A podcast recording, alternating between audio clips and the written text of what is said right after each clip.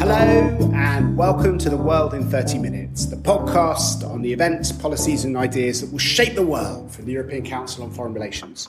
This is part of our special summer series on strategic sovereignty, where we look at all the different ways in which Europe's ability to advance its values and ideas in the world is being constrained by others in an increasingly tense great power competition, which is undermining multilateral institutions and restricting European freedom of action.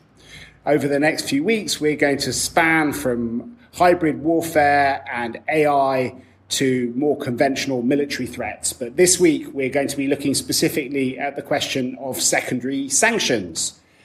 Helping me make sense of this topic, I have three excellent guests. First up is Ellie Geranmayeh, who is the Deputy Head of ECFR's Middle East and North Africa Programme and a Senior Policy Fellow at ECFR, and also author of the paper which we put out as part of our Strategic Sovereignty series on meeting the challenge of secondary sanctions, which she co wrote with Manuel Lafont-Rapnouil.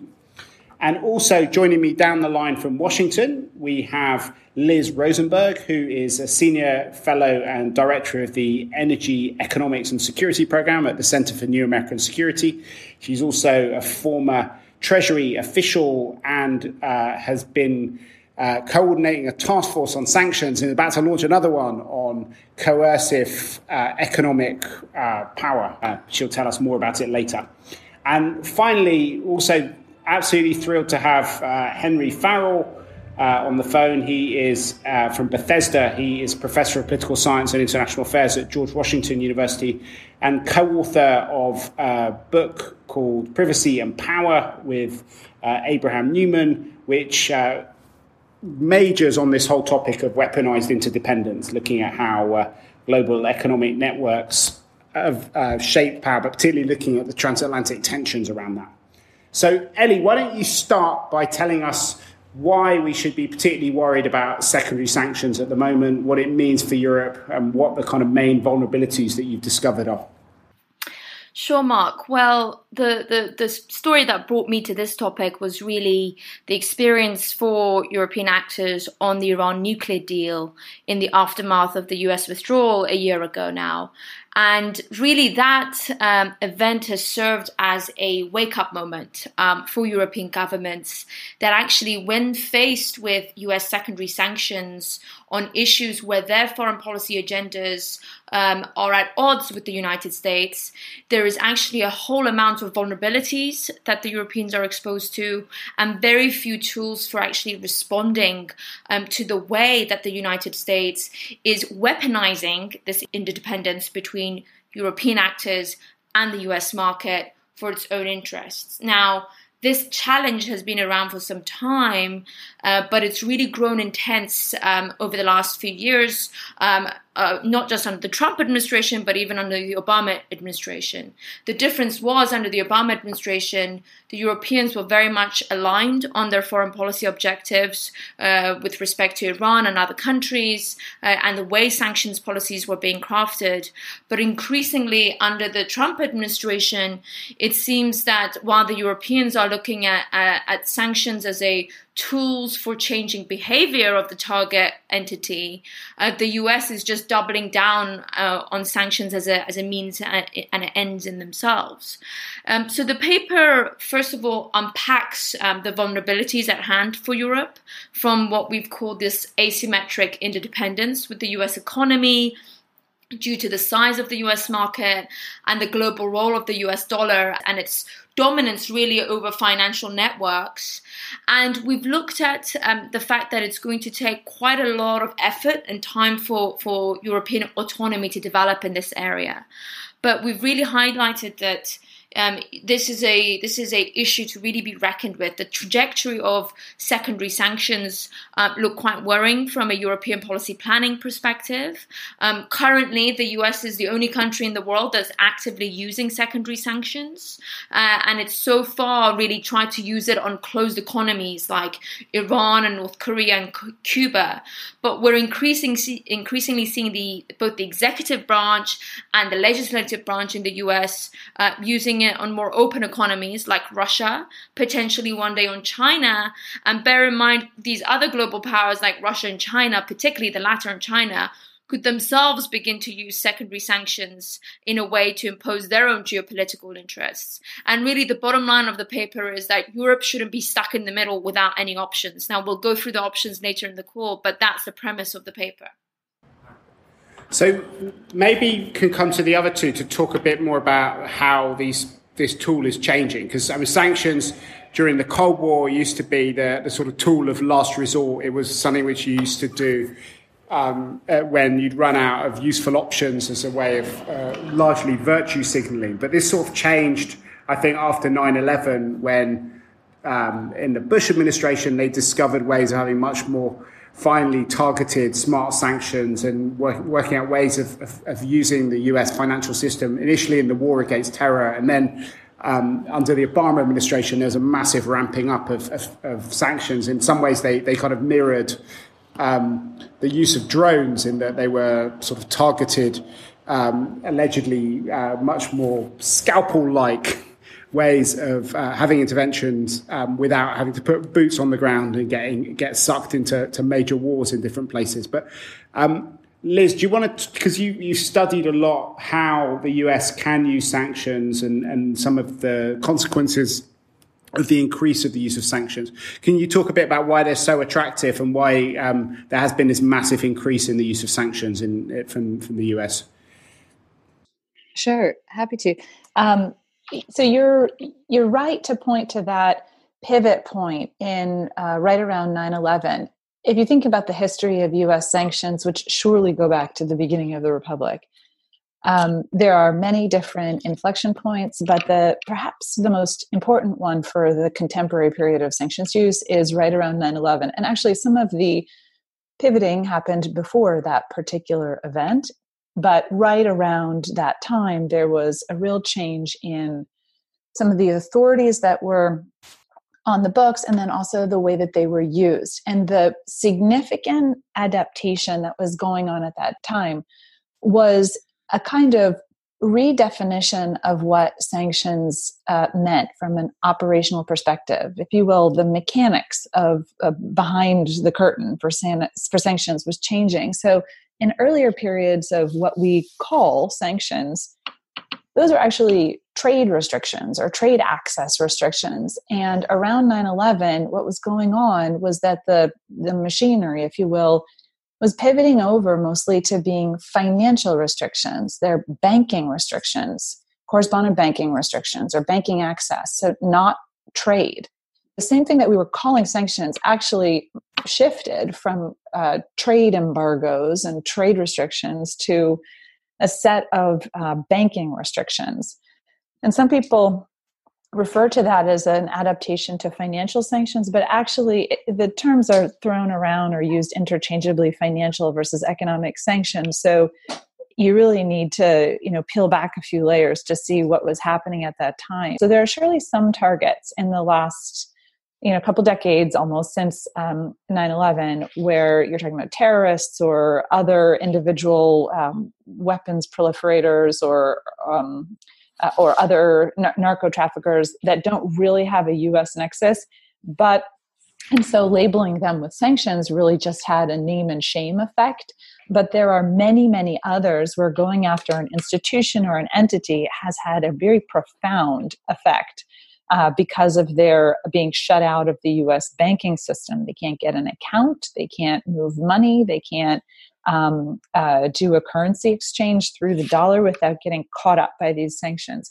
So that was the really big evolution in sanctions. Now, the secondary sanctions that Ellie is uh, focusing on in the paper and that really have seized the attention of so many in Europe, as you've noted, and around the world, that um, evolution and significance is um, is much more recent, and it's because of the divergence in policy. It's not that secondary sanctions are only themselves a year or two old, but rather the divergence in policy, where suddenly the United States has struck out on its own and its foreign policy, means that uh, this outsized effect on going after um, third countries, if you will, that may have no other nexus to the United States financially can have a really big effect uh, and put them in a difficult position of limited leverage and undercut their uh, financial interests or political credibility. So that's kind of the, the broad arc of this evolution.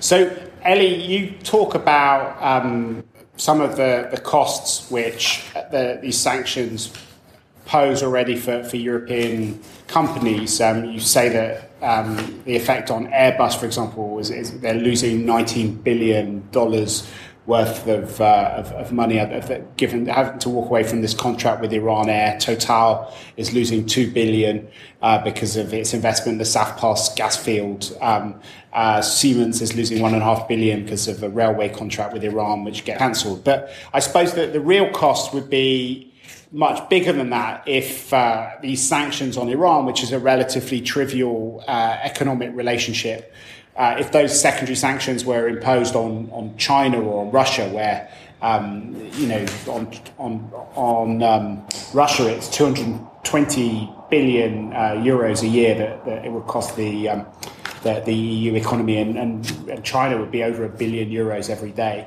Uh, but I suppose that the non-financial costs are even bigger. I mean, Henry, maybe you can talk a bit about how this changes our idea of globalization, because the, the, the role of the dollar has been uh, like a seen as a public good in many different places, but now we're seeing that it's not actually a global public good; it's a private good. It's become a, an extension of the State Department.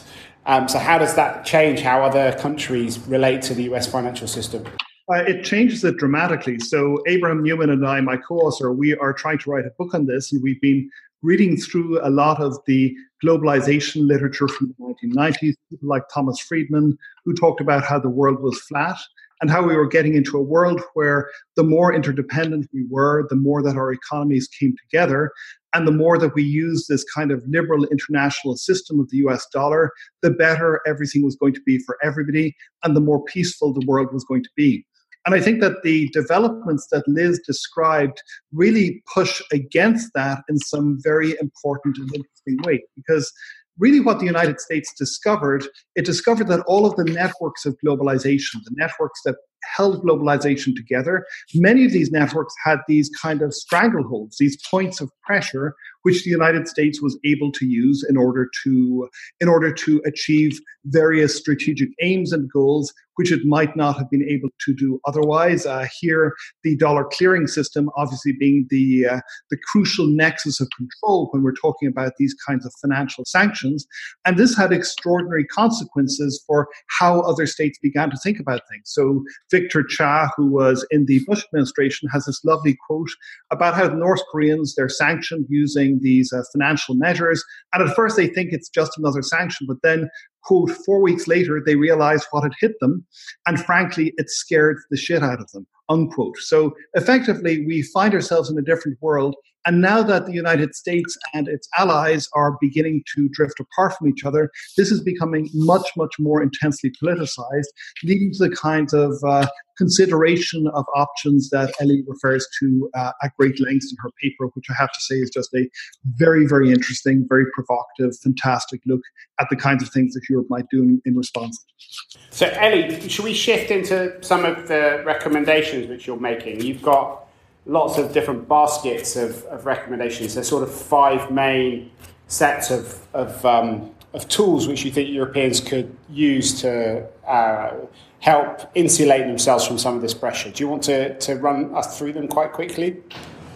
Yes, I'll do my best. I think the overarching issue here is that we're recommending we need a process for socializing the risk associated for European governments in responding to secondary sanctions. So, just in the way that we have a formal process within the European Union for responding to issues related to competition or trade tariffs, we really need to develop a, a, risk sharing and a socialization of this risk mechanism uh, for European governments. And we've we've seen the, the start of this in this Instex, which is uh, this mechanism for special um, it's a special purpose vehicle for trade with Iran, where several economies in Europe, now ten, have come together to to share the risk as a sovereign risk sharing exercise uh, for continuing trade with Iran. Um, right now, within the the permissible area of trade with uh, with regards to U.S. sanctions, but in the future this could fold into something bigger.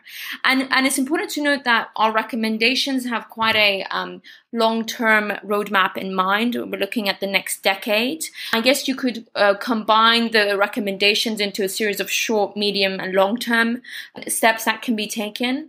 In the short term, uh, we've basically stressed the governments that regardless of what's happening on the Iran nuclear deal front, uh, this Instex mechanism could have a lot of advantages even beyond the Iran issue. For example, the Europeans at the moment um, are getting into a lot of problems in dealing with Cuba because of renewed US secondary sanctions on, on Cuba.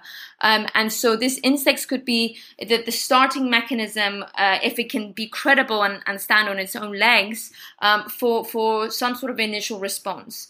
Again, another shorter term response, uh, which we think is critical to look at, is looking at areas where, for example, a new regulation, financial regulation, can be drafted um, to protect SWIFT in particular, which is a Belgium entity operating under EU jurisdiction, but yet remains very exposed to US sanctions policy and particularly secondary sanctions. We've also, as a short term technical measure, looked at the role of central banks and how they might be able to, for example, have special commercial accounts for European companies that trade with entities that are subject to um, external secondary sanctions. Um, and there is some uh, degree of blueprint for this, although uh, uh, for now, central banks in Europe have remained very resistant on the issue of Iran. But say if they're looking at a country like China or a much bigger economy than Iran, the, the strategic calculations may shift.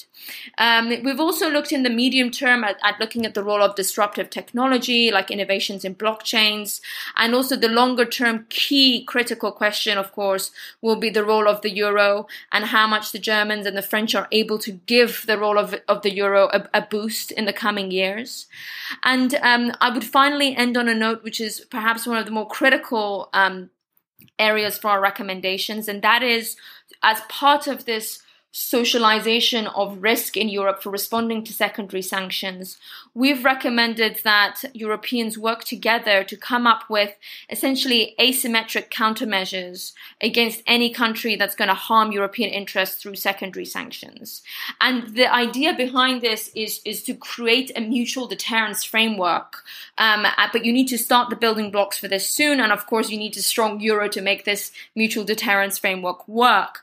But the idea is that in an instance where, for example, an, in a future important foreign policy issue where the US and the Europeans diverge, if the US threatens to fine European companies or cut it off from its market, the EU should respond by essentially its own countermeasures against US companies, um, access to its own market, or by freezing the assets of US firms in proportion to penalties being imposed by, by, by the US Treasury on its companies for sanctions regulations that are deemed illegitimate uh, in, uh, in Europe. Now, we have a track record of, of using economic clout in Europe to, to impose our preferences, as we've seen most recently with the data regulation uh, provisions or our competition standards, which we're using quite aggressively at the moment.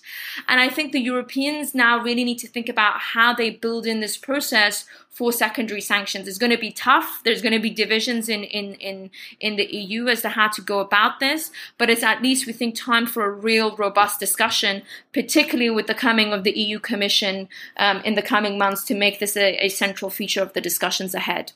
So I suppose if you look at that, those measures, there's a, a mix of moves towards greater autonomy so that Europeans are not subject uh, to the tyranny of the dollar in all of the different areas that they're working, but also uh, an attempt at deterrence. Which of those two things do you think is more promising, Liz? I just have to pause for a second here and say just highlight a couple of the phrases that you've both just said in the last couple of minutes. So, Ellie used the phrase mutual deterrence framework to mm-hmm. describe the transatlantic relationship. And you've just used this the phrase tyranny of the dollar. So, I mean, taking us in a group of you know other of, of folks scholars who look at foreign policy and international issues, I would say we are all sturdily within the internationalist camp. And I would bet that we've spent a good deal of our professional career working on, um, you know, transatlantic cooperation and, you know, and the, um, and the a positive relationship or uh, between the two. I just want to highlight what an astonishing place we're in you know that that in fact there are people who are as Ellie is and, and many others in Europe uh, thinking about this like deterrence framework between closest of security allies. Um, anyway, so that's just a like a gut check aside. I'd love to yeah. hear what some of you as Europeans have to say about that. But wow, I mean that's that just wow. Um, but to um, go back to your discrete question there, um, if I can analogize with some uh, some of the options that Ellie laid out, it looked to me like there was a group of them that, if you will, looked at like um, hardening the target kind of options, uh, which is you know resiliency. And then there were some other options that uh, I would call offense, you know, like strike back. Um, one thing that I didn't see here, and it may not because you haven't been thinking about this or, or working on it, but um, is what I might refer to as uh, defensive options. And uh, that to me would be the bucket of things like investing in specific competitive industries or institutions in the EU to, if you will, build up the leverage or the um, the opportunities for uh, deterrence it's a way of reducing vulnerability by uh, building up that set of assets. What do you mean in concrete terms? Uh, think about the global struggle going on right now about telecoms and the message the United States, amongst others, is offering about Huawei and trying to discourage Europeans and plenty of others from purchasing Huawei network gearing kit. This is not exactly the realm of sanctions, but it has a lot of parallels to what we're talking about here, where the United States is pressuring Europeans um, around a foreign policy set of considerations for this administration and policy. Now, some of the only true competitors to Huawei um, uh, European. are European, right? So, uh, they, and the United States doesn't really have alternatives that are quite as competitive internationally. So, a different kind of defense could be engaging in or investing in uh, major programs to enhance the competitiveness and reach and market positioning for what are we nokia ericsson you know that sort of the only real global competitors that that feature less concerns about surveillance and anti-competitive behavior and links to sanctioned entities. If you read the washington post story yesterday. Maybe just go back to henry as well because you've been looking particularly at the different tensions across the atlantic. I mean how asymmetric is this relationship? What tools are available to europeans I think that one of the things that I hope that this helps to communicate to people in Washington, D.C., is how very serious the uh, debate in Europe is at the moment, and how very seriously many Europeans are considering uh, the question of what their long term relationship with the United States is, and whether or not they need to build in some structural defences for themselves. That said, I think that if we're moving into a world of the kind that Ellie describes, I think that there's some questions about the European capacity to deliver And here I would say that there are three things. I think, first of all, as Thomas Schelling, the uh, famous international relations scholar, said, you want to think about credibility.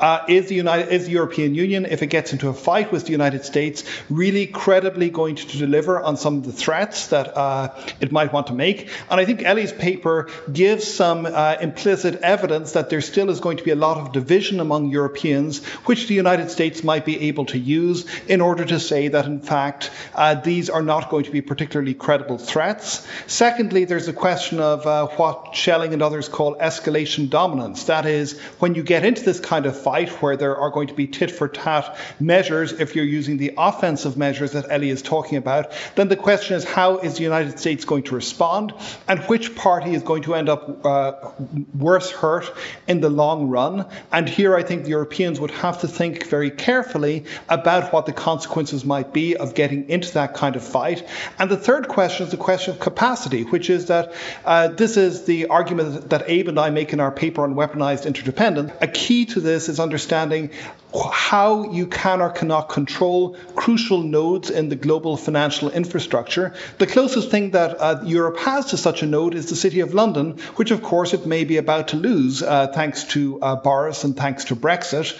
And uh, here I think one of the implicit messages that, uh, that Europe needs to take very seriously is if it wants to be credible in this world, it has to figure out ways where it can leverage a continued relationship with the United Kingdom, even if this imposes some costs costs on it in the short term. So if we look forward, because I, you know, I think through what Ellie said and what you all said, you can see there are pathways both. I mean, on those three uh, timescales that Ellie talked about, and also in these three different areas: resilience, defensive, and offensive capabilities. Um, but there's a huge amount of inertia in the system. I mean, everyone in Europe um, is basically uh, coming from an Atlanticist perspective, the last thing they want to do is end up in a situation where the relationship with the US escalates and takes on these sort of, uh, tendencies, which is one of the reasons why Europeans have been very reluctant to both take the threat seriously and to go down these different paths. But the Iran nuclear deal was definitely a, a wake up call in many capitals. If we look forwards, what do you all think the, the triggers could be to ushering in a different kind of world. Maybe I'll try and uh, tackle that question, also respond to a few things Liz and Henry have said. I mean, I think the first thing is, as as we conclude in the paper, we're we're really stressing that this this process that we're trying to usher in isn't about trying to undo um, the integration or globalization that the Europeans and, and the Americans have, have long cooperated on. Neither are we suggesting a, a, a fierce decoupling of um, you know, setting up completely new parallel financial architectures like the Chinese are doing, which, by the way, is going to be a very interesting um, story to, to, to look at how it unfolds in the next few years. But we're actually talking about finding a more equal and, as Henry said, credible footing in this transatlantic relations with Europe um, having a bit more bargaining power when it comes to negotiations with the US over foreign policy and trade par- priorities. Um, there's really very little ammunition right now that the Europeans have in the face of secondary sanctions. So ultimately, it's going to have to be a decision for high uh, political office to decide whether on the global scene um, they want to have th- this this this role as as a main player, or are they going to be viewed as they have unfortunately largely now been as a result of what we've seen on Iran policy as being forced to begrudgingly follow US economic policies. Now, I think one of the things that could really uh, perhaps speed up the work that's already, by the way, happening in terms of brainstorming in various European governments now in a serious way, I think, for the first time, is if we look at how um, the, the story in Congress moves forward on, on the Russia sanctions. Um, Mark, as you mentioned, Russia EU trade is 10 times that of US um, Russia trade. So there's a lot more at stake for the Europeans if, if the current bills that are being considered in, um, in the, the legislative branch in Congress, and I'd be really excited to hear Liz's takes, more recent takes on this, if these move forward in an aggressive way or develop into a, another area where secondary sanctions are being weaponized, I think this will really speed up the conversation. So, Henry, what about you? So I think that the key thing to be to think about here is that this is a it's a it's a, there are two things going on which are which are hard to disentangle. One is a Trump shock, and the other is a structural shock. And I think that the Trump shock is that because Trump is using these sanctions in such a ham-handed way, it really wakes people up to the problem that they face uh, in Europe. Uh, you know, where they have been going along because there has been a large concordance of policy interests, and suddenly there's somebody who has a very different understanding and also has a has people who often have a very unilateralist understanding of what US power in the world actually involves and aren't particularly interested in the views of allies in the ways that uh, the Obama administration uh, at least sometimes was.